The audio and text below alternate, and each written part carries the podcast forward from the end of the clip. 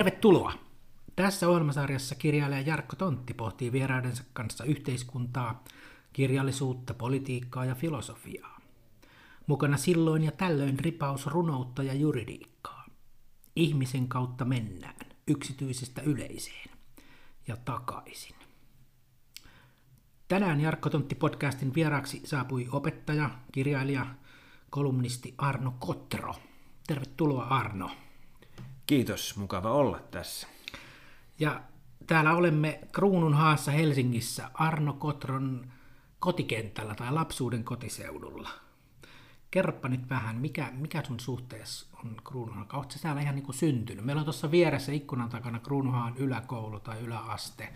Oliko niin, että se on sunkin opin ahjosi ollut joskus? Kyllä on, ja tässä on aika jännä nyt istuksia, kun, kun katsoo ikkunasta ulos, niin tuolla tosiaan ne yläasteen pahamaineiset välitunnit tuli vietettyä tuossa ihan, ihan naapurissa. Ja Kävittekö te täällä meidän talon sisäpihalla tupakalla, niin kuin noissa Saattaa muuten olla, saattaa muuten olla, ja kyllä tässä näiden ikkunoiden alla on paljon puhuttu ylä, yläkouluikäisten juttuja, ja Joo, tosiaan siis, jos tarkkoja ollaan, niin, niin ekat kolme elinvuotta niin asuin Laajasalossa, mutta niistä ajoista en käytännössä muista yhtään mitään. Ja sitten muutimme tuohon Kruununhakaan Pohjoisrantaan, jossa tuli sitten asuttua parikymmentä vuotta ja sitten myöhemmin elämässä vuonna 2005, niin sitten tuota veri veti synnyinseudulle, tai ei synny, mutta lapsuusseudulle ja nuoruusseudulle takaisin ja muutettiin sitten sinne joiksikin vuosiksi, mutta sitten nyt sitten olen sörnäisläistynyt, vai miten se sanotaan? Sörnäisläistynyt. Mutta, mutta tota, Äh, joo, siis Kruunun, joo, Kruunun on erittäin rakas paikka, paikka, ja tosiaan kun mä tänne tulin, niin nyt mä kuulostan niin kuin joltain, että se rippi, tai papilta aamuna, vaikka kun tulin tänne kouluun, niin matkalla näin, mutta kun mä kävelin tänne, tänne tota, niin joka kadun kulma tuntui kertovan jotain vanhaa tarinaa, että tuossa on lipattu polkupyörällä ja tuossa on poltettu ekaa röökiä ja niin edelleen ja niin edelleen. Että hyvin rakasta seutua. Niin se ei lähde, se on sun sielun maisema, se ei Ky- lähde koskaan. Joo, mä luulen, että ne varhaisvuodet on sellaisia niin jotenkin elämysherkkiä ja intensiivisiä, että ne, ne tonne syöpyy sielun kanjoneihin. Aivan hypähdetään nyt vähän sitten eteenpäin. Sä sitten varmaan niin kuin ilmeisesti opiskelit tässä näillä kulmilla kanssa Helsingin yliopistossa. Joo. Yleishumanistis-yhteiskuntatieteellisiä aineita, jotka eivät valmista mihinkään. mihinkään ammattiin, joo, mutta niistä kyllä, voi olla joo. hetkittäin mukavaa puuhaa ja kyllä niistä sitten usein ammatti kuitenkin jotain kautta löytyy. Me opiskeltiin varmaan aika samaan aikaan, kun me ollaan suurin piirtein samanikäisiä. Joo. 90-luku Kyllä. Jolloin oli vielä aika niin vapaata opiskelukin verrattuna nykyaikaan, että mitä vaan, kuinka paljon halusit ja aika vähän oli mitään rajoituksia. Se oli, se oli, joo, siis nämä koulut, koulut todellakin on tullut käytyä näillä, näillä kulmilla, että, että joskus vähän naurattanutkin, että jos jonkun harpin kärjen tökkäsisi tuohon, sanotaanko metsätalon tuntumaan Kaisaniemeen ja siitä vetäisi semmoisen 400 metrin säteellä ympyrän, niin kaikki elämäni koulut. Siinä olisi muuten sulle hyvä, hyvä tota kirjan nimi. Kaikki elämäni, kun semmoinen varmaan kyllä on.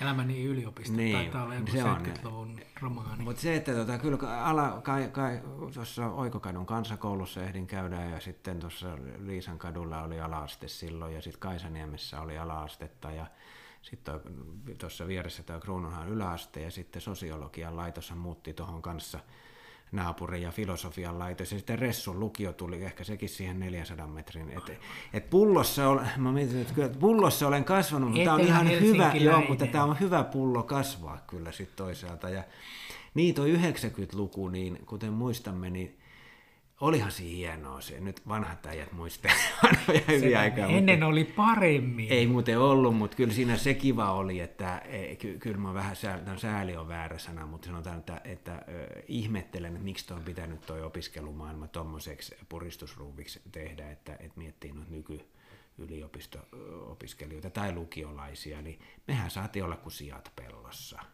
Ja kuitenkin kaikista tuli jotain. Joo, ja mä luulen, että se on ihan hyvä tekee ihmiselle, ja jos niin halutaan, niin jopa tuotantoelämälle, elinkeinoelämälle, että ihmiset saa vapaammin etsiä sitä omaa juttuansa ja, ja, ja etsiä ja vähän eksys, eksyäkin. Ja, niin, ja, mä eksyn ainakin tosi paljon. Sanat, sanat. ja löysin sitten itseni.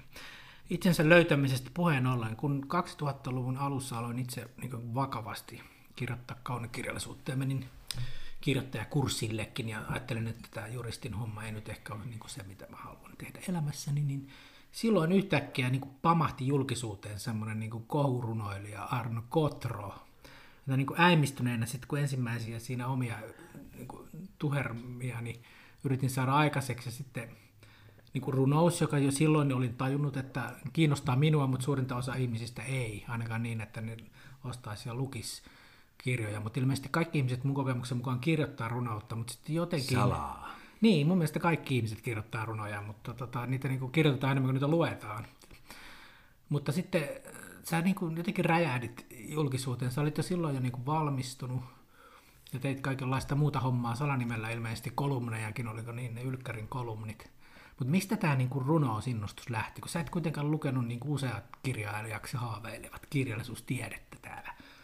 Toi runohommahan oli, oli työtapaturma. Ai se oli että työtapaturma. Se oli työtapaturma. Siis niin kuin vielä kuulijoille muistutukseksi sanovat siitä rakkaudeksi 2003 oli niin kuin hurja myyntimenestys. Kymmeniä tuhansia. Kai myytiin mikä runokirjalle kyllä jotain ihan se, se, tota, se, se, oli aika omituinen tapahtumasarja. Mä, mä en siis, semmoinen korjaus tuohon esittelyyn, että et vieläkään en, en oikein osaa pitää itseäni minkäänlaisena kirjailijana. Mun mielestä se on aika juhlava sana ja sellaiset ihmiset on kirjailijoita, jotka, jotka nyt päätyökseen kirjoittaa ja, ja, ja tuntitolkulla päivä, päivittäin ja muuta. Mä oon, mä oon jonkin sortin kirjoittaja ollut aina, että mä oon tykännyt kirjoittaa. Mä oon tykännyt lukemisesta ja kirjoittamisesta. Ja tosiaan Jaakko Lyytisen kanssa kirjoitettiin aikoinaan kolum, räyhäkolumneja tuonne Liisa-Leena Salanimen takaa. Ja, Mä kyllä aloin jossain vaiheessa epäillä, eikä ollut varmaan ainoa. Et ollut ainoa, kyllä kyllä tota moni arvasi, että sieltä yhden kauniin naisen takaa löytyykin kaksi rumaa miestä, mutta tuota, äh, mut, mut, mihin mä jäin? Niin siis se, se ru, äh, runojuttu, se oli semmoinen hassu, sehän liittyy nyt siihen, että tämä on niin aika kliseinen, on niin kliseinen juttu, että kehtaako tämän kertoa, mutta kun aloitin, niin kai se sitten kai se sit melkein pakko, että Lost, Lost Love and Broken Heart pohjaltahan se syntyi. Että, Kaiken et, takana on. Joo, oli, oli joo, tässäkin tapauksessa. Et, et, et, tota, parisuhde päättyi ja mies oli yksin ja ahdistunut ja joi huomattavia määriä unkarilaista valkoviiniä ja, ja, ja tota, sit niitä sanoja alkoi tulla. Et, et mä, mä kirjoittelin niitä siellä sun täällä, istuin baaritiskillä ja johonkin kuitin reunukseen sitten kirjoittelin niitä irtorivejä ja sitten niitä oli yhtäkkiä niin paljon kasassa, että kun ne löi yksin kansiin, niin kyllä sitten yksi runokokoelma tuli. Mutta en ole lukenut mitään runoteori, runon niin kirjallisuustiedettä tai, tai mitään, että miten runoja pitäisi kirjoittaa. Ne, tuli, ne valu sormenpäistä ja paiskasin kansiin. Ja, Mut kuinka niin Like Kustantamoinen niin keksi? Sä lähetit ihan perinteisesti sinne, vai oliko sulla tuttu kustannustoimittaja, mikä on usein se kirjallisuusmaailman ohituskaista, että, että voisit sä katsoa näitä, hei. No, Loppuillasta siinä. Niin kuin. Tässä on, täytyy miettiä, että kuinka paljon kuulijaa kiinnostaa, vedänkö lyhyemmän vai pitemmän kaavan, katsotaan, että mä yritän, yritän tiivistää tämän, mutta, mutta siitä, silloin kun se oli suunnilleen kasassa se käsikirjoitus, niin tota, ystäväni Outi Pop luki sen ja, ja, ja sanoi, että kyllä tämä pitäisi nyt kustantajalle viedä. Ja, ja kun mulla on tämmöistä historiaa, mä oon soittanut, soittanut bändeissä, ja muun muassa silloin, kun olin tuossa naapurikoulussa, yläkoulussa ja yläasteella ja lukioaikoina ja muuta. Sitten me lähetettiin niitä C-kasetteja tota, levyyhtiöihin ja sitten me saatiin demoja. Me lähetimme demonauhoja ja me saimme yleensä monistetun tämmöisen kiitän, ki, ki, kiitämme kiinnostuksestanne, mutta tota, tällä kertaa. Ja sitten jos oikein hyvät sekä kävi, niin se ei ollut moniste, mutta vastaus oli kuitenkin sama. sama niin, niin mä ajattelin, että eihän mä nyt viitti fiiliksiä pilata, että en varmasti perhana lähetä tätä minnekään. Ja, ja, ja Outi sanoi, että kyllä sä lähetät sen. Ja, ja tota, sitten me oltiin yksissä kekkereissä Outsan kanssa, niin se sanoi, että tuolla on toi Liken tyyppi, ja nyt meitä sanoo silleen, että sulla on ko- ko- kovaa settiä pöytälaatikossa. Sehän oli ainakin Ainakin niin kuin siinä muutama vuosi menisi aika hurlum heinä ilmeisesti. Äh, tota, äh, joo, siis se, siinähän nyt oli semmoinen, äh, se on semmoinen kuin eläinkoe. et mies, joka elää suunnilleen toimeentulotuella ja on, niin kuin puoli syrjäytynyt, desperado, ja, ja hän, on aina, hän on aina unelmoinut kuitenkin kirjan kirjoittamisesta ja tuommoisesta, ja sitten niin yhtäkkiä kaikki onnistuukin, että tosiaan se baaritiskillä tapaaminen sen kustantajan kanssa johti siihen, että Outsi sanoi, että viet nyt ensi viikolla sitten tiettynä kellonaikana sen sinne kustantamoon ja pidät huolta, ja se on vielä soitti perä, että onhan se viety niin kustantaja tuli sitten parin tunnin päästä siis jo meili, että kyllähän me nyt sitä kirja tehdään. Että se oli aika käsittämätöntä vauhtia. Ja sitten se loppuhan oli myös outo, että, että se niin kuin hirve... Kriitikothan oli sitä mieltä, että se on joko aivan pelkkää p tai sitten se on niin kuin helvetin hyvä. Että paljon välimuotoja en ole lukenut kritiikeistä. Ja onneksi se Hesarissa sattui sellaisen kouraan, joka siitä tykkäsi. Sitten kun Hesarissa tuli hyvät kritiikit, niin se lähti lentoon. Mutta sittenhän se meni hurlumheiksi, että jos nyt kolmekymppiselle eh, single-miehelle eh, heitetään eh, tuommoinen niin kuin menestyskirja ja kouraa ja lehtihaastattelut ja tv päälle ja, ja, ja sitten alkaa niitä kavereitakin olla. Ja, ja, ja tota, et, et, et jos vuotta 2003 pitää jotenkin kuvata, niin istun baarin, ta, äh, kun tuolla, baarin ei, itse asiassa mä istun taksin takapenkillä viskipullo kourassa ja olen myöhässä jostain.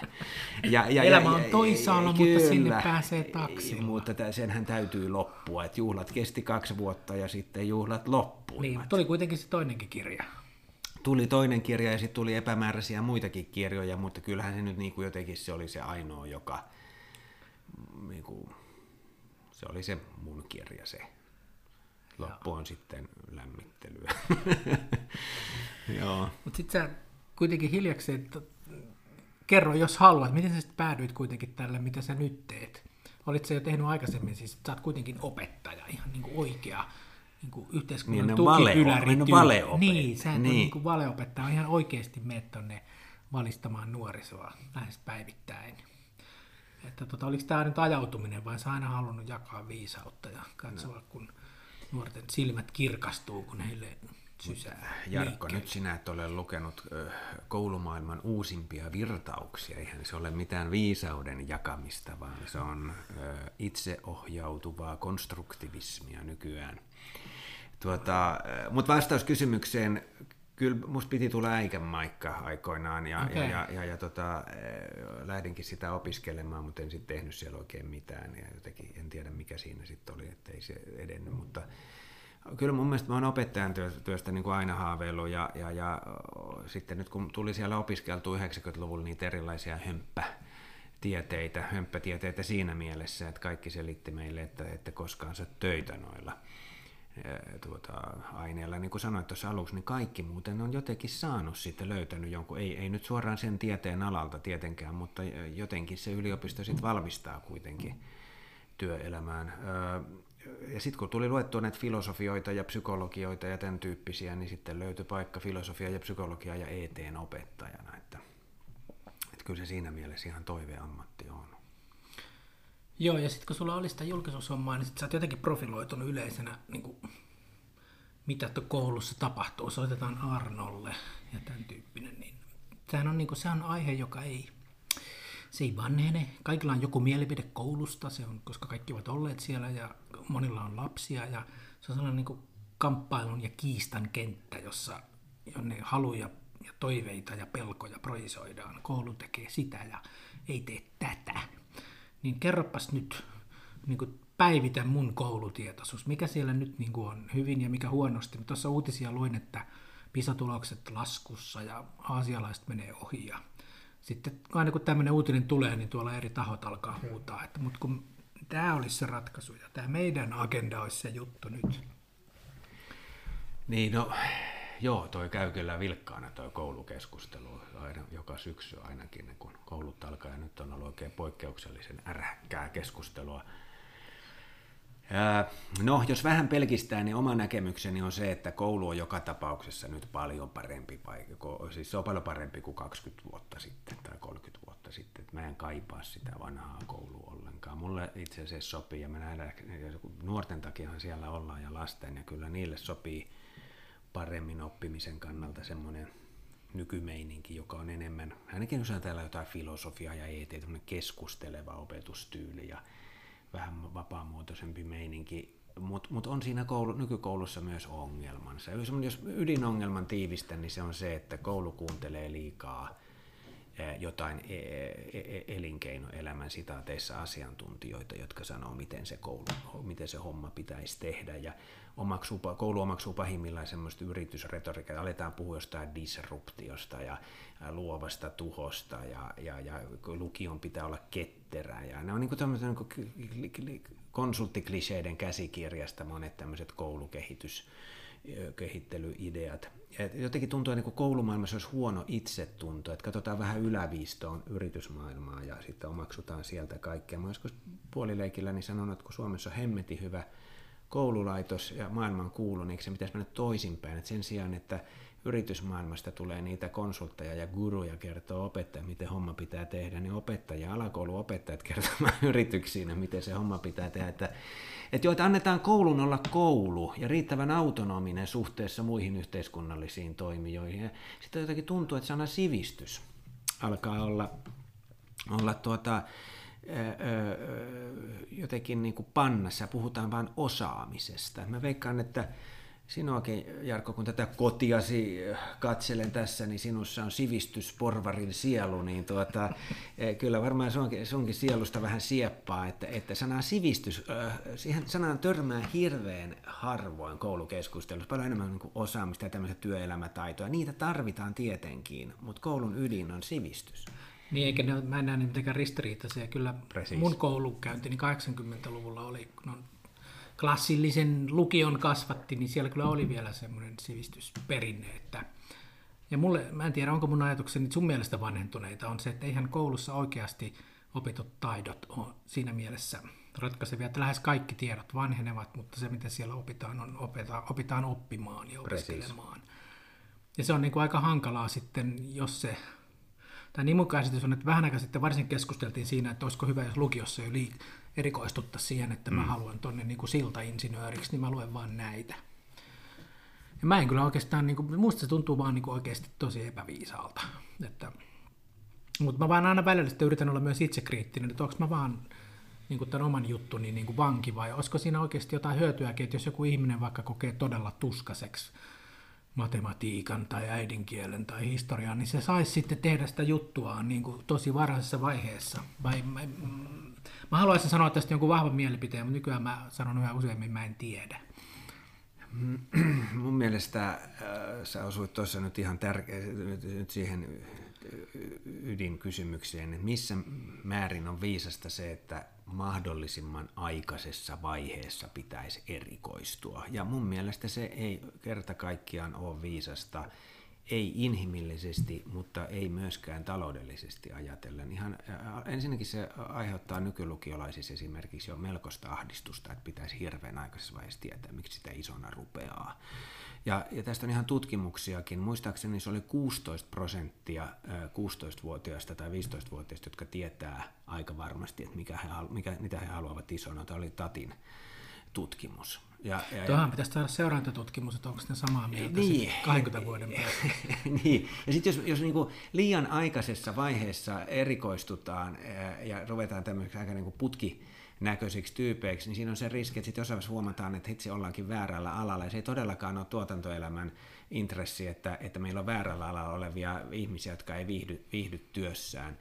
Toki voidaan ajatella, että se, me, mä palaan taas siihen 90-lukuun, että oliko se sitten niin kuin liian toista äärilaitaa. Että, että tota, no se oli aika tehokas opiskelija, sä väittelit ja kaikkea, mutta se porukka, missä mä No välillä mulle tuli silloin mieleen, että moni opiskelija vähän niin kuin kaipaisi osa ei ja osa kyllä semmoista vähän niin kuin kannustusta. Niin kuin nykyään mm. on ihan hieno kannustuskeino, kuten olen tyttäreni opinnoista oppinut, että kun opi, valmistut ajoissa, niin sitten saat osan opintolainoista anteeksi. Se on aika hieno mun mielestä kannustin. On, se on hyvä. Ja, ja tota, mutta että kun palatakseni tuohon, että pitää varhaisessa vaiheessa tietää, niin mä en myöskään usko sitä, että, siis, että luovuus tai näkemyksellisyys tai semmoinen, jos mä nyt käytän vähän inhoamani sanaa innovatiivisuutta, innovaatiot syntyy siitä, että erikoistutaan hirveän varhaisessa vaiheessa. Mä päinvastoin uskon, että me tarvitaan humanisteja, jotka ymmärtää paljon luonnontieteistä ja insinöörejä, jotka tajuaa kuvataiteiden päälle ja muuta. Ja, Ja, ja, ja, ja sitten jos liian Niin, varhain... mitä niin, se niin. Niin kuin Applen, Applen suurin ero opiskelikaan? jotain galligrafiaa. Niin, kaikki. jotain tosi, tosi hämärää. Ja, ja, ja sitten onhan siinä myös tämä sukupuolinäkökulma, että mitä varhemmin erikoistuu, niin se varmasti voi vahvistaa myös tämmöisiä aika ster- sukupuolen kannalta niin stereotyyppisiä valintoja. Ja vahvistuu, Suomessahan on jännällä tavalla niin kuin onko Euroopan segregoiduimmat työmarkkinat sillä tavalla. Niin, vaikka tämä on ikään kuin niin, tasa-arvoisimpia niin, niin, maita ja muuta, niin silti onko se nyt niin, että kun ihmiset saa sitten oikeasti valita vapaasti, niin sitten ne valitseekin hmm vähän niin kuin toisin. Että ilmeisesti me ollaan paljon segregoituneemmat sukupuolen mukaan työmarkkinat kuin vaikkapa useissa Afrikan maissa. Se, se ei niin kuin tunnu intuitiivisesti joo, siltä, mutta näin se ilmeisesti on. Ja se on kaiketi taas taustalla aika usein, kun puhutaan sukupuolten niin palkkaeroista, niin oikeastihan ne on ammattialojen se palkkaeroja. On joo, kyllä. Se on pikkusen harhaanjohtavaa. Mutta hei, vähän vielä koulusta. Mm. Tietysti kun olen kirjailija, niin olen syvästi huolissani, kun ihmiset eivät nuorten ilmeisesti, ja taas tässä ollaan vaan niin kuin uutisten varassa, että lukutaito olisi rajusti heikkenemässä ja pojilla varsinkin. Niin onko tämä nyt niin kuin vaan tämmöistä, mä, en, mä olen myös hyvin mediaskeptinen nykyään, kun tiedän, että, että hyvät uutiset eivät ole uutisia, niin me nähdään vain niitä huonoja uutisia. Että onko se lukutaito oikeasti, sä tietysti lukion maikka, niin sä et, sä et näe ihan kaikkea, mutta sä varmaan niin kuin tiedät, että onko oikeasti niin kuin joskus näin semmoisen tilaston 80-luvulla, että Suomessa lukutaito olisi ihan 100 prosenttia, niin se ei varmaan ole pitänyt paikkaansa enää pitkään aikaa.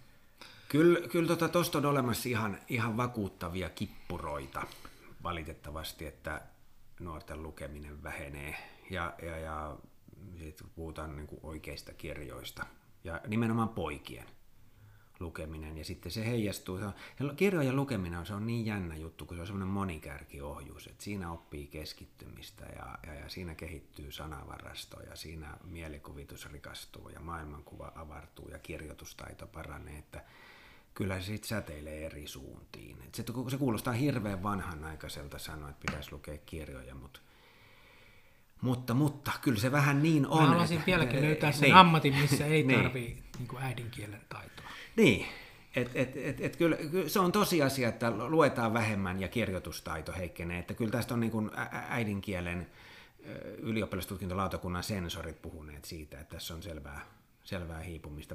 Sitten tietysti moni sanoo sitä, että no, mutta sitten tulee uuden tyyppisiä lukutapoja ja kirjoitustapoja, että ihmiset kirjoittaa enemmän kuin koskaan nuoretkin, koska sitten jos me lasketaan WhatsApp-viestit ja Twitterit ja Facebookit ja mitä kaikkea, aina kun mä puhun jostain niin. sovelluksesta, niin se on jo poistunut se viisi vuotta sitten käytöstä. Mutta, mutta siis kyllähän tuonne niin kuin, nettiin kirjoitetaan enemmän, mutta oli sitten dinosauruksen korinaa tai ei, niin mikään ei korvaa niin kuin kunnon kirjoja ja pitkiä tekstejä.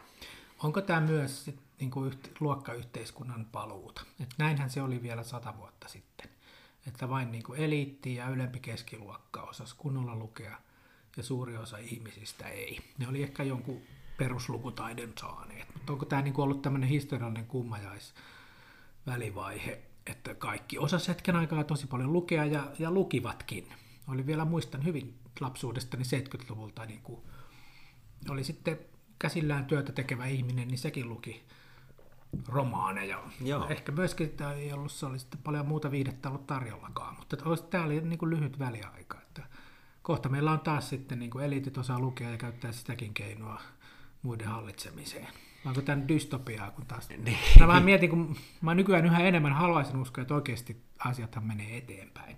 Maailma vaurastuu ja tiede menee eteenpäin ja kaikki ei ole mennyt huonommaksi, vaikka tässä on vähän naristaankin. Niin onko tämä nyt vaan niin kuin pelottelua? Kyllä ihminen voi elää ehkä ihan hyvin elämänsä, vaikka viihteensä ottaa Netflixistä ja tietokonepeleistä. onko se nyt niin vakavaa? Niin, siis onhan erilaiset, eri suuntiin vievät erilaiset trendit samanaikaisesti mahdollisia. Siis se että mä olen hyvin vakuuttunut siitä, ja siitä, siitäkin löytyy rankkaa tilastofaktaa, että maailma on tällä hetkellä melkein joka suhteessa parempi paikka aivan kuin 50 aivan. Siis katsottiin me mitä tahansa, puhutaan sitten niin kuin elinjään kasvamista, kuinka terveeksi ja vanhoiksi me eletään, tai kulkutautien vähän, korona on Ja myös globaalisti koulussa käynti on. Koulussa käynti, naisten, tyttöjen lukutaito, koulutus, ihan, ihan niin kuin siis mikä tahansa indikaatio, väkivaltaan kuolleet tai sodassa kuolleet suhteessa väkilukuun ja ja niin edelleen ja niin edelleen, mutta, mutta tämä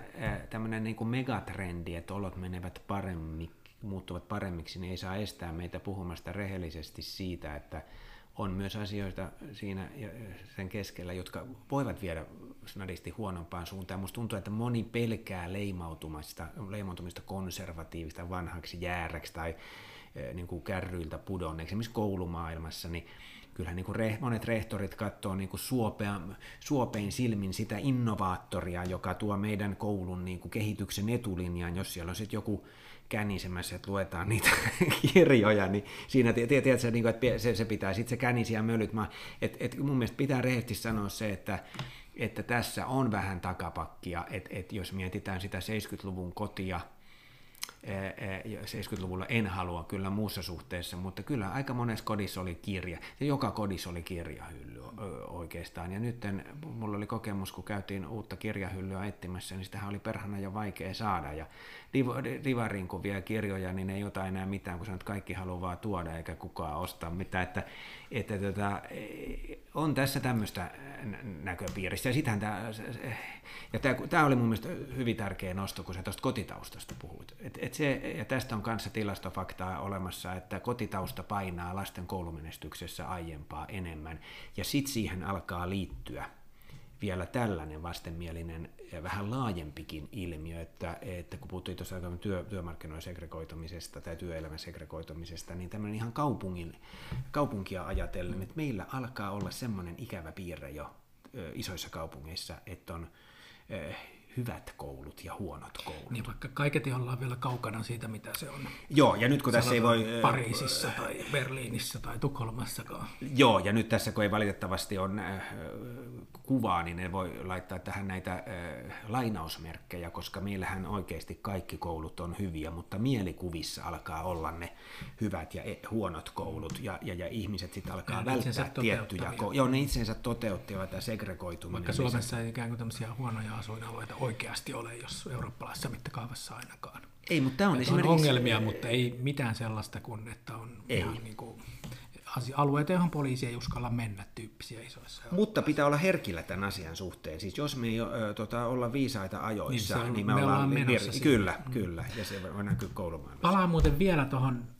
tohon, tota, lukemistaitoon, ja varsinkin siihen, että pojat on siitä ilmeisesti se suurin, niin kuin, melkein nyt niin kuin syöksy, syöksymässä se lukutaito niin en mä nyt niin näe, sitä niin kuin huolehdittiin ja ehkä vähän aikaisesti tosi paljon, mutta mä en tiedä, mitä niitä muita syitä voisi olla, kun nyt säkin tiedät, kun olet tehnyt kirjoja ja kirjallisuusmaailmassa se on hyvin naisvaltainen ala. Kustantamojen työntekijät on lähes kaikki naisia, niin iso osa kirjailijoista on naisia, varsinkin nuorta ja lasten kirjailijoista.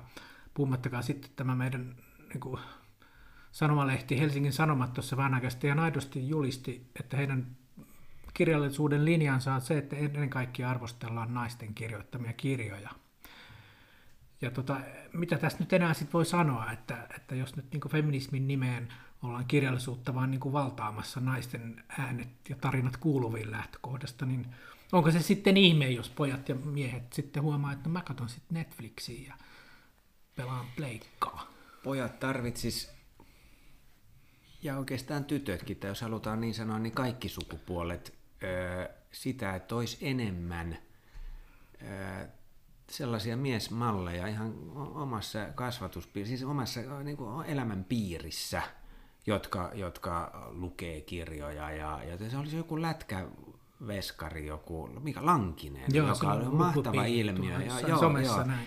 Ja, ja, ja, ja tämmöisiä, niin kuin, ja, ja, ja mä tiedän, että tämä on nyt vähän, tässä minä koskettelen tulikuumaa rautaa, johon ei pitäisi koskea, mutta tota, äh, sanotaanko näin, että, että yksi selitys sille monien muiden joukossa, että pojat putoo, putoo koulusta, niin tämä pärjää selvästi keskimäärin huonommin ja siellä pudokkaiden joukossa on selvä poikaenemmistö, niin voi osittain johtua siitä, että et, et jos mietitään niin kuin pojan kasvua, niin yksi hänen tämmöinen kehitystehtävänsä on ottaa etäisyyttä äitiin.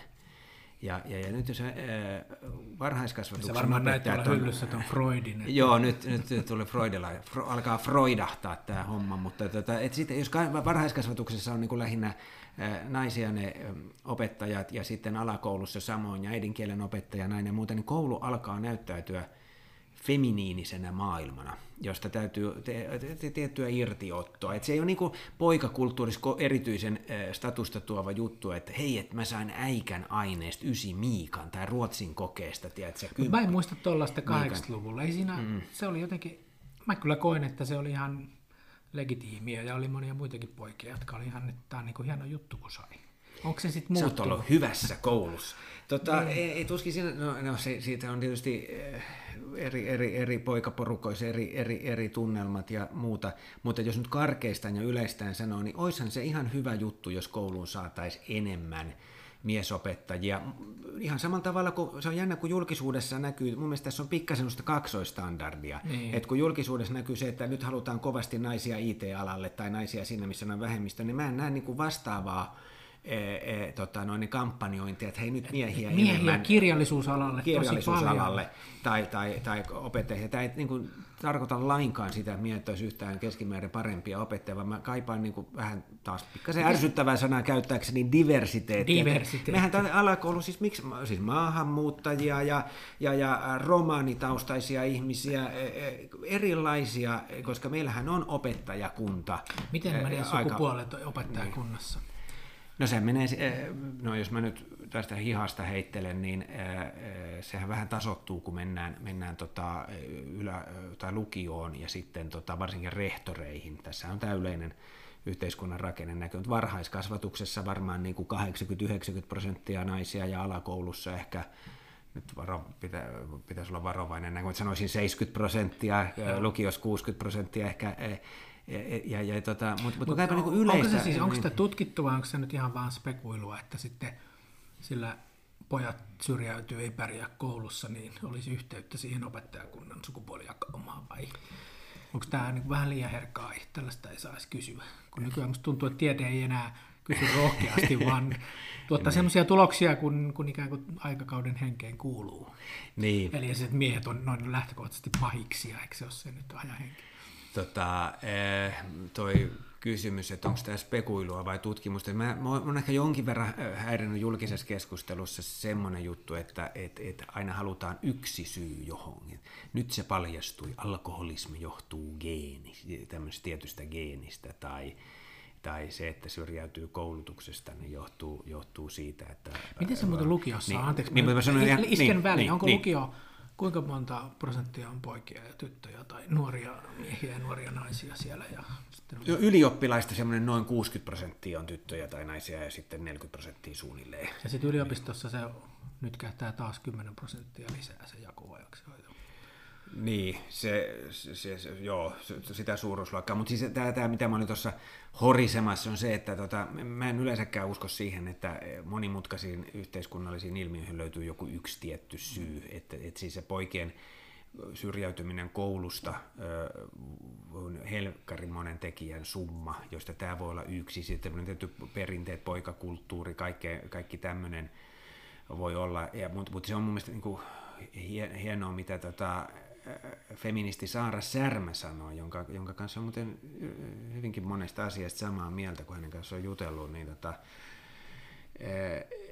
et, et, et kun joskus sanotaan, että eihän se haittaa, että pojat syrjäytyy koulussa, kun ne sitten myöhemmässä elämässä ne miehet porskuttaa, niin Saara Särmä sanoi, että ne on kyllä vähän eri miehet, jotka porskuttaa. Että kyllä ne, jotka peruskoulussa jo syrjäytyy ja lukios, kyllä ne usein sitten on niitä, jotka kansottaa näitä pahoinvointitilastoja, että Niin asunnottomia tai... Nyt ei olla mun vahvimmalla osaamisalueella, mutta semmoinen tilastotieto muistikuva mulla on, että miehet on yliedustettuina kaikenlaisissa ääripäissä, mm. niin kuin niissä huippumenestyissä ja sitten niissä todella huonosti menijöiden niin vankipopulaatiosta todella ylivoimainen, ylivoimainen osuus on miehiä.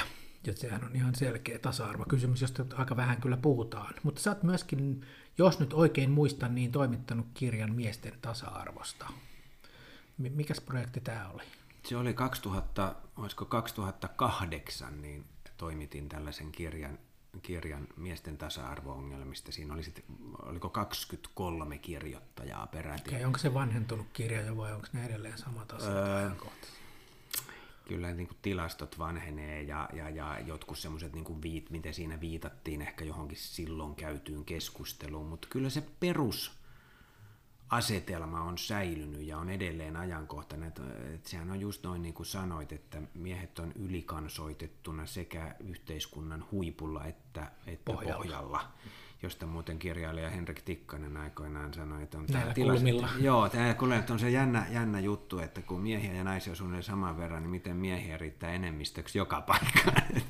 se, että, joo, et, mutta et, et, tämähän on, ja, ja mä, oon, mä oon yrittänyt keskustelussa huonolla menestyksellä lanseerata tällaista termiä, kun puhutaan usein tästä lasikatosta, joka estää naisia ylenemästä sinne johto, jo, johtavaan asemaan samassa määrin kuin miehiä niin sa- sitten kannattaisi näissä keskusteluissa myös puhua lasilattiasta, joka on tämmöinen niin näkymätön, estää, että... estää putoamasta sinne mm. pohjimmaksi. Ja nythän niin kuin tasa-arvoa ei tietenkään pidä äh, hakea niin, että heikennetään jonkun asemaa, vaan nyt se tuhannen taalan kysymys kuuluu, että miten me saisimme syrjäytymisvaarassa olevan miesväestön alle semmoista vastaavanlaista lasilattiaa, joka naisilla jo on, eli joka, joka estää putoamasta sinne pahnan pohjimmaisiksi. Ja sehän, se liittyy, se on hirveän laaja kysymys, että siihen liittyy esimerkiksi nämä sosiaaliset suhteet ja miten niin kuin miehiä vaivaa tämä pärjäämisen eetos, että kun lähtee firma alta, niin, niin, niin elämä kaatuu siihen, että naisten,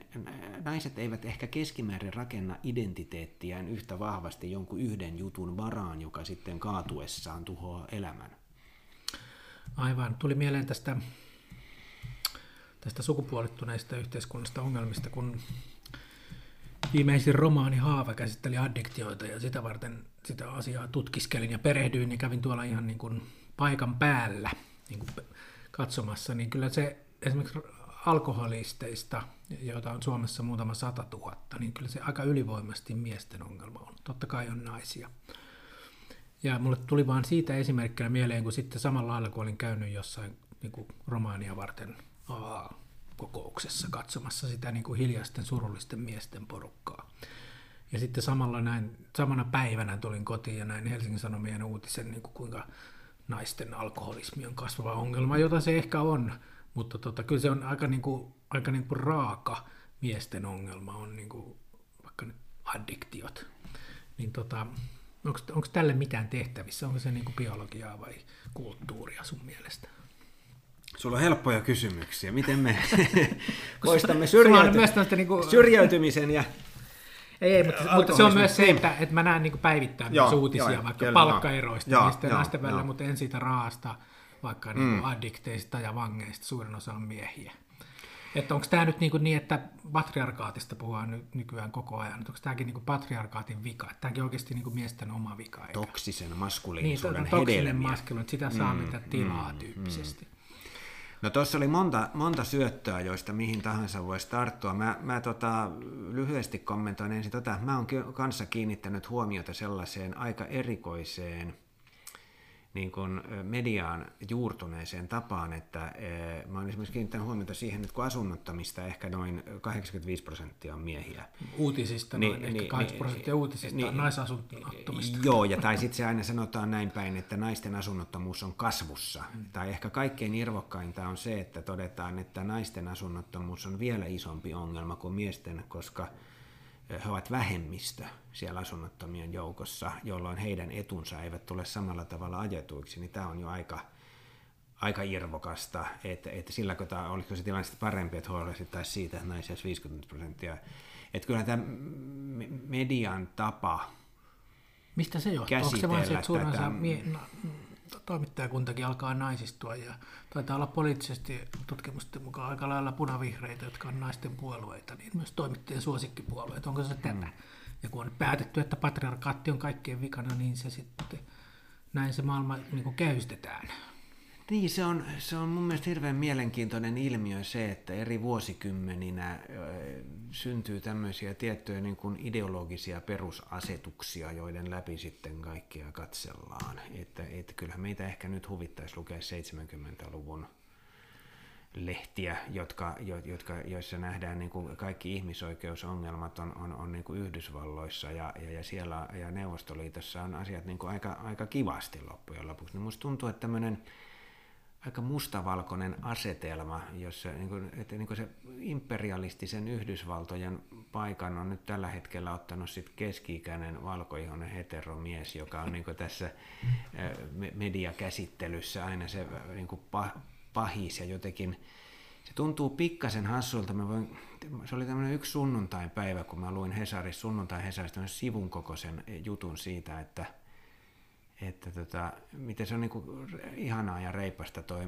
miesten vihaaminen. Et se on niinku semmoinen niin se oliko se tämä ranskalaiskirjailijan, tai se oli itse asiassa blogi, blogisti, jonka oli julkaistu blogimerkinnät kirjana, jossa se ihan avoimesti jos nyt puhutaan samasta kirjasta, niin varmaan puhutaan, mm. niin kun kertoo, että hän nyt vaan vihaa kaikkia miehiä. Joo, mä mietin, mulla on aina joskus ollut tapana, tapana tai kai se nyt sentään niin, täsmensi, että heteromiehiä. Niin, mutta mulla on ollut tapana vaihtaa näissä keskusteluissa niin miehen ja naisen paikkaa, että miltä se kuulostaa, tai, et esimerkiksi, tai Terho Pursianen, joka julisti, että miehet on tässä yhteiskunnassa naisten loisia – niin jos niin kuin tämmöisen niin kuin kuvittelisi toisinpäin tällaisen, tällaisen mutta siis samana sunnuntaina, kun mä olen lukenut sen, mietin, että et se oli niin kuin semmoinen, että se on niin kuin raikasta ja niin, reipasta. Kuvittelit niin minkä se, muun tahansa ihmisryhmän. Joo, ja, se, se on niin kuin, ja, ja, sitten mä satuin, tota, vein, vein lasta tuonne tota, luistelutreeneihin, ja mulla oli radio, tai Yle Puhe auki, niin sitten siellä puhuttiin niin kuin aggressiivisuudesta, ja siellä, siellä tota, tämä haastateltava kertoi, että, että hän kohtaa niin kuin tummaihoisena jatkuvasti aggressioita tällaista, että häneltä kysytään, että mistä olet kotoisin esimerkiksi, avataan keskustelu tältä, että mistä maasta olet alun perin tai muuta. Että, on niin kuin että kun nämä oli rinnakkain, nämä, nämä tota, kaksi, että, että, että tämmöinen niin kuin aggressiivinen miesten vihaaminen on niin kuin hieno juttu, mutta se onkin sitten jo paha aggressio. Että joku kysyy, että joo, mistä joo, että tämä niin kuin, että, niin kuin ristiriita, joka päättyi vielä sitten siihen, että kun mä pääsin perille sinne ja katsoin niitä isiä, jotka jelppas niitä lapsiansa siinä niin kuin urheilukamojen kanssa ja, ja, ja tota, huolehti niistä, että nämä on niitä, joita pitää vihata. Että siis nämä, nämä perheen isät täällä – niin, niin tämä on jotenkin välillä mulla tulee semmoinen olo, että mä joudun hierasemaan eh, silm, silmiäni. Että, niin, että, että kaksoistandardit tuntuu, että se ei ole enää mikään niin kuin asia, jota edes, tai osa niin kuin yhteiskunnallisesta keskustelusta ei edes niin kuin, pidä minään ongelmana, että meillä on kaksoistandardit. Mm. Että jostakin ihmisryhmästä voidaan puhua hyvin niin kuin loukkaavasti ja ylimielisesti ja halveksivasti, ja sitten joistakin toisesta ei. Et ennen sitä olisi pidetty ihan, että ihmiset on yhdenvertaisia, että et voi sanoa ryhmästä A halventavaa yle, yleistystä, kun et voi sanoa B-ryhmästä. Mutta nyt tämä on ilmeisesti, ja tämä on ehkä iso kulttuurinen muutos, kun ei tässä nyt vaan Suomesta puhuta. Et tuntuu, että tämä on se identiteettipolitiikan, on se sitten minkä poliittisen laidan identiteettipolitiikkaa tahansa, niin ikään kuin ytimessä on se, että ihmiset ei ole yksilöitä, vaan aina vain jonkun ryhmän identiteetin kantajia. Ja ja sitten ei ole mikään niin kuin ongelma tehdä heistä yleistyksiä ja sanoa, että sä oot etuoikeutettu ja noi ei ole etuoikeutettuja. Niin, ja mun mielestä tämä on, niin kuin, tämä on ehkä niin kuin sokeraavin kulttuurinen muutos ja näitä kun tätä nyt seuraa, että tätä tulee aika paljon, niin vaikea pitää enää sitten tätä, haluaisin uskoa, että maailma menee paremmaksi ja eteenpäin ja oikeasti ihmisten yhdenvertaisuus niin kuin paranee, eikä niin, että yhdenvertaisuutta parannetaan, että syr- ruvetaan syrjimään jotenkin vähän toista porukkaa, niin se sitä auttaisi vai? Oletko Jarkko nyt aivan varma, että tuo ei ole sitä kuuluisaa setä selittämistä? Tämä voi olla, niin. Mies mutta, eh, niin, mutta tota, ehkä, ehkä, tota, ehkä juuri se on niin kuin ongelma, että, että jos joku jossakin nykyään vaikka kutsuisi nuoria naisia ty- tytöiksi, niin se olisi aikamoisen niin kuin pienen kohun paikka jo. Mutta että se, se, sedittelyhän on ihan okei, ja me tosi tässä ironisesti sedittelemme toisiamme, ja siinä mitään, mun, mua ei haittaa, jos seditellään, mutta se, että on kaksoistandardit, mm. niin tuntuu erikoiselta. Mutta identiteettipolitiikkahan on nyt niin kuin, ei se täällä nyt ihan sellaisessa asemassa kuin se on Yhdysvalloissa, missä se on niin kuin toksisesti myrkyttänyt ja asettanut koko yhteiskunnan niin kuin hyvin vakavaan konfliktitilaan, niin mun mielestä siinä on jotain niin kuin ihmiskuvassa jotain niin kuin peräti ongelmallista. Onko tämä onko tämä nyt niin kuin mun yksityisajatteluani ja vai onko, näkyykö koulussa sitä? Loukkaannutaanko siellä, jossa oletat sukupuolen? Uh, ei, siis mun mielestä koulut, ainakin se koulu, tai ne koulut, mä oon parissakin koulussa töissä, niin kyllä aika vähällä päästy ja aika tervepäistä touhua. Öö, varmaan on sitten niin, että Suomessa ne on vaadi safe määrä... spaceja Ei, ei, ei. trigger warningia, Ei. jos puhut ikävistä asioista. Ei. Ja mun, nyt tämä tulee kauhea äh, virke, mutta sanon sen silti, että ei mun ET-tunnit ole mikään semmoinen turvallinen tila siinä mielessä, että täällä pitäisi nyt hirveästi. Varmaan sanoa, että täällä ei sallita rasismia eikä täällä sallita seksismiä tai fasismia, mutta tota noin, niin antakaa palaa. Täällä saa olla eri mieltä, täällä saa väitellä ja muuta. Mua hirvittää tämä tämmöinen, jos me siirrytään yhteiskuntaan, jossa, jossa tota, ää, pelätään koko ajan loukkaamasta jotain. Ja, ja mun mielestä niin virkeät, filosofiset, elämänkatsomukselliset keskustelut syntyy sit, kunnioitetaan toisia ihmisinä ja muuta, mutta ollaan re- reilusti eri, eri mieltä ja argumentoidaan ja muuta. Että se on vähän tämmöistä hyste, hysterisoitumisen ää, makua. Mä palaan tuohon muuten, mistä puhuit, puhuit tuossa äsken näistä kaksoistandardeista ja muusta, että että tota keski-ikäistä valkoista miestä saa lyödä kuin vierasta sikaa, mutta muuten... Ei mun mielestä siinä ongelma se on, ei niin, ettei ne olisi monissa tavoin etuoikeutettuja, mutta kaikki ei kyllä todellakaan ole. No Kehotan käymään niin, siellä niin, AA-ryhmän niin, niin, kokouksessa niin, niin. katsomassa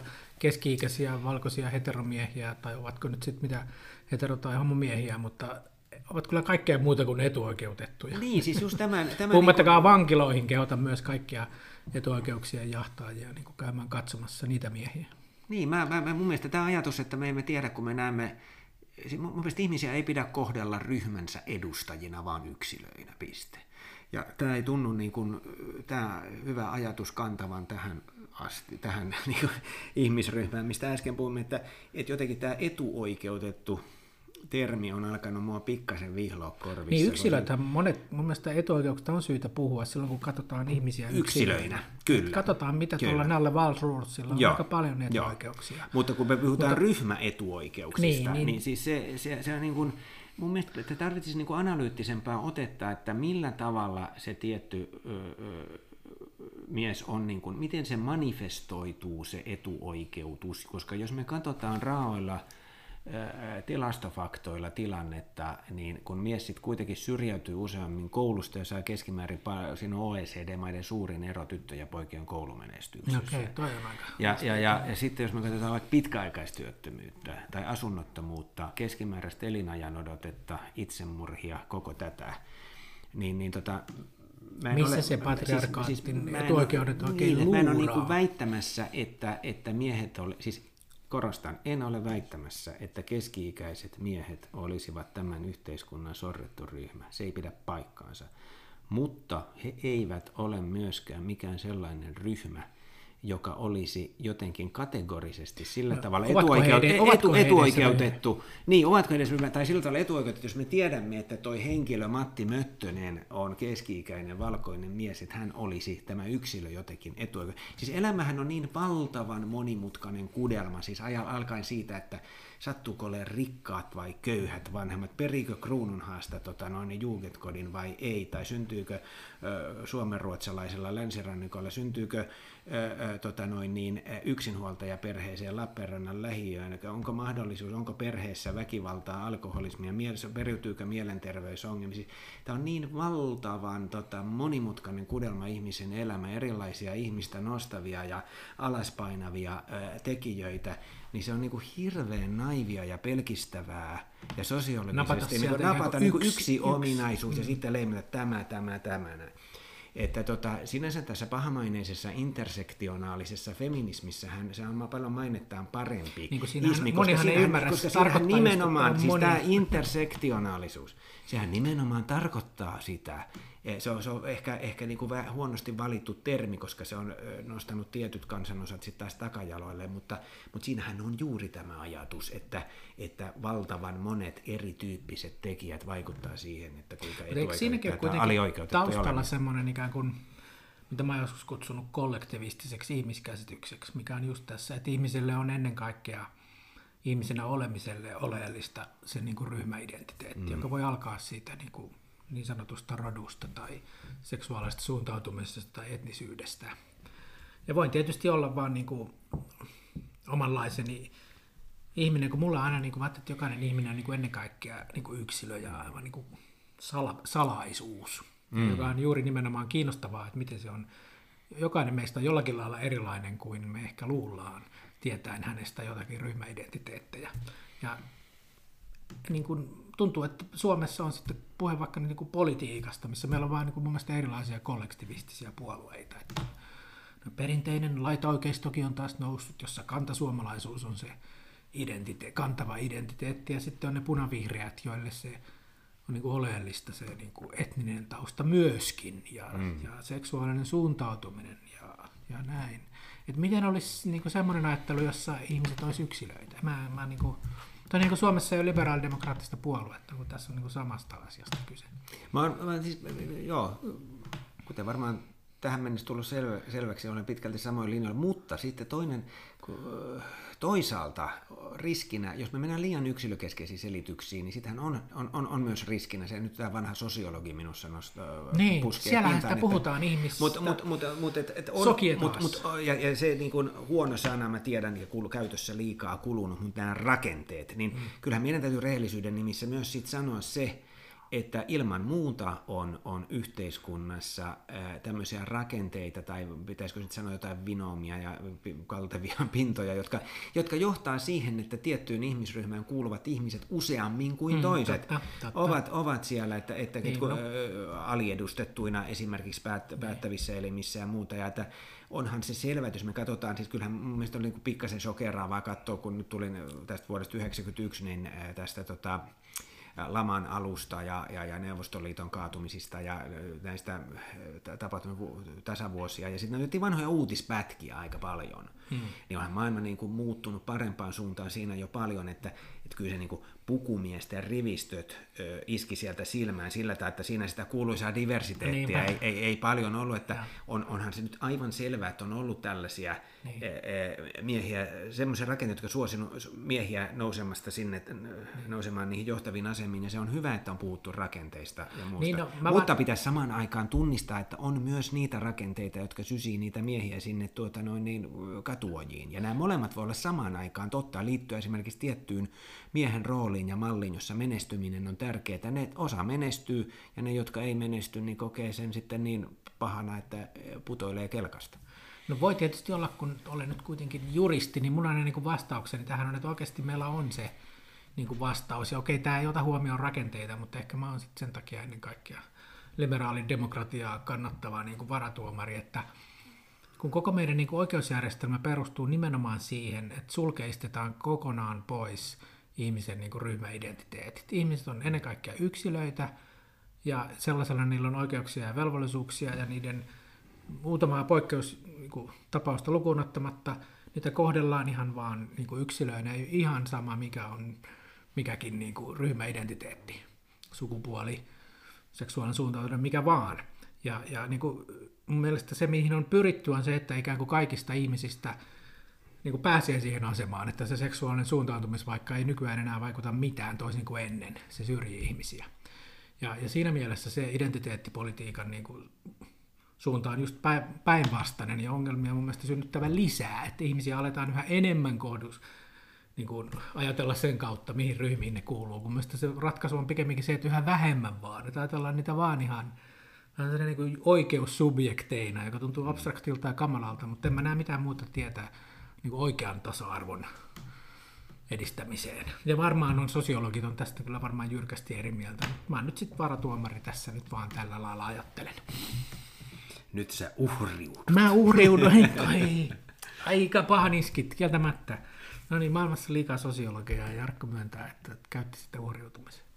Mutta hei, nyt, tota, nyt yksi asia, mikä näin taas uutisvirtaa seuratessani ja peruutetaan sinne kouluun. Mm ja ollaan nyt tässä yhdenvertaisuusasiassa, josta saadaan kohtuullisen niin kuin lyhyt aasinsilta.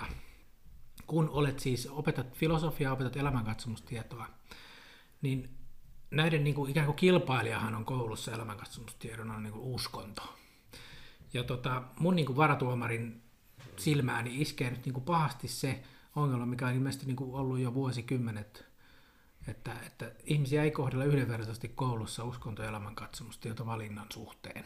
Miten se nyt menikään? Että jos kuuluu johonkin muodollisesti johonkin kirkkokuntaan, uskontokuntaan, niin sitten ei saa valita sitä elämänkatsomustietoa. Onko se näin?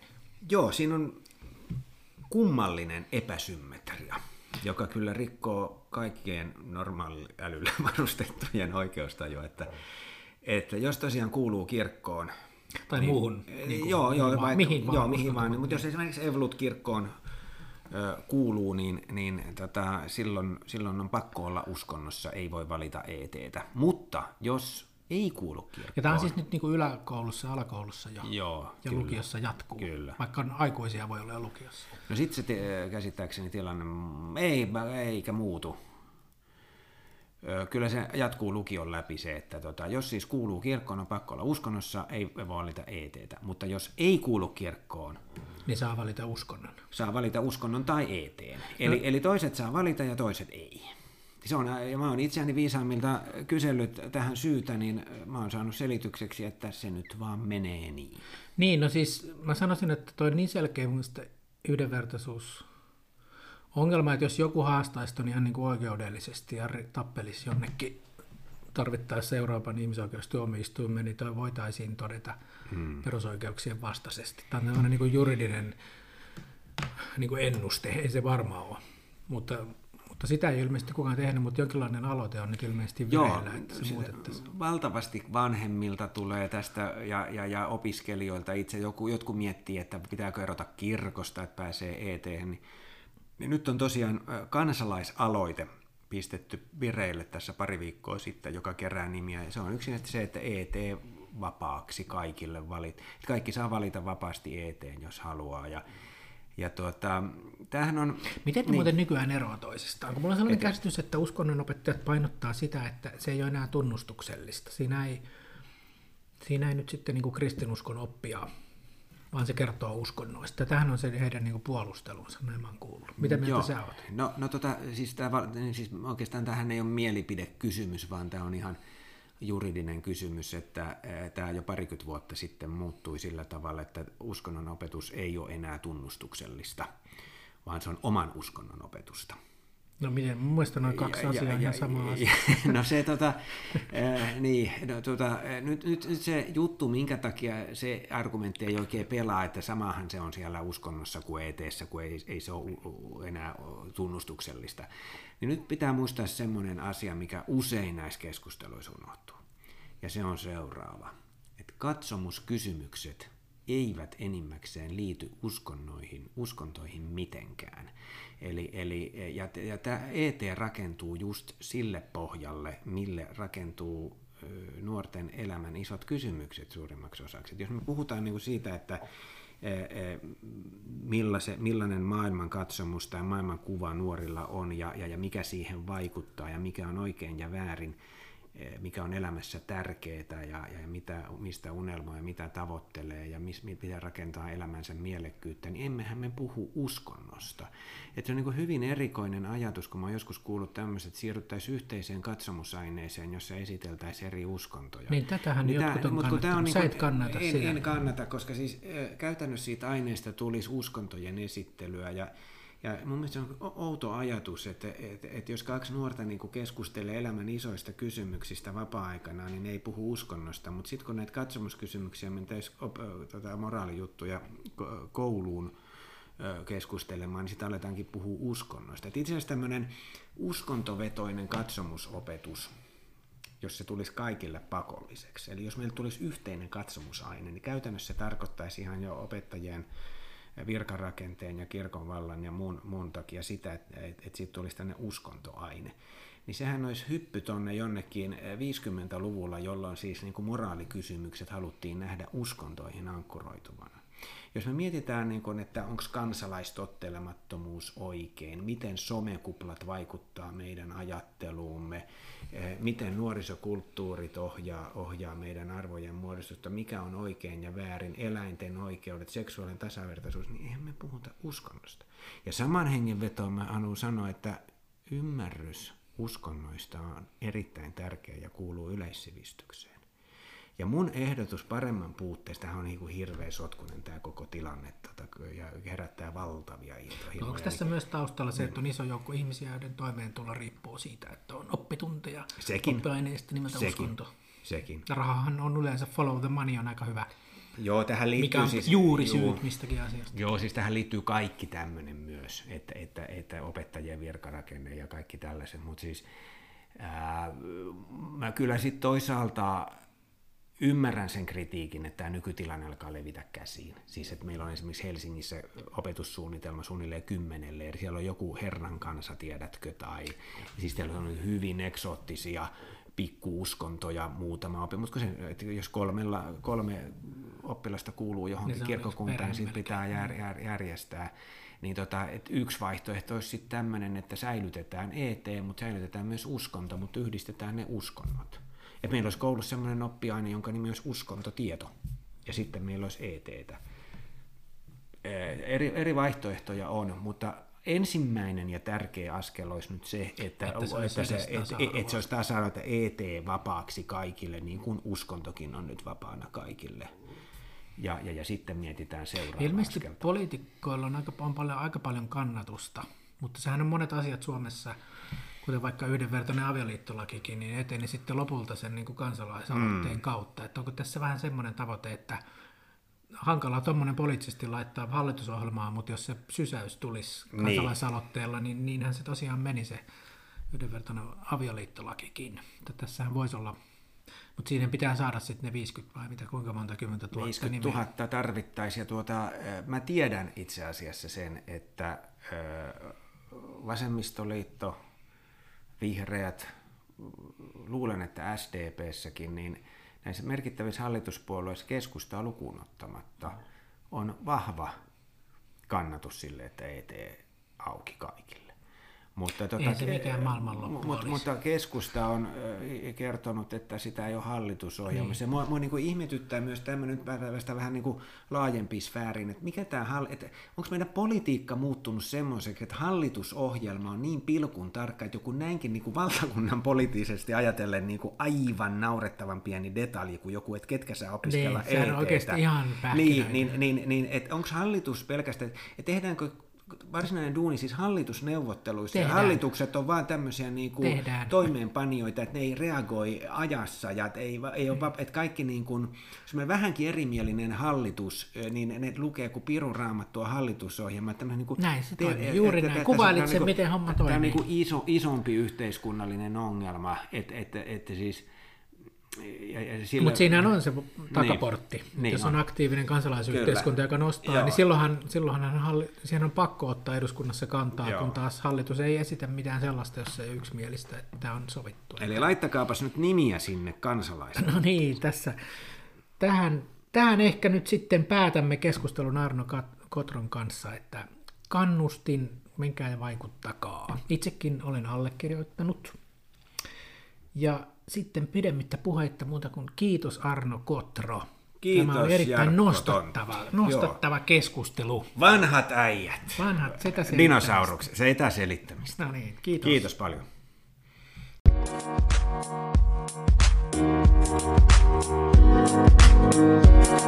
Thank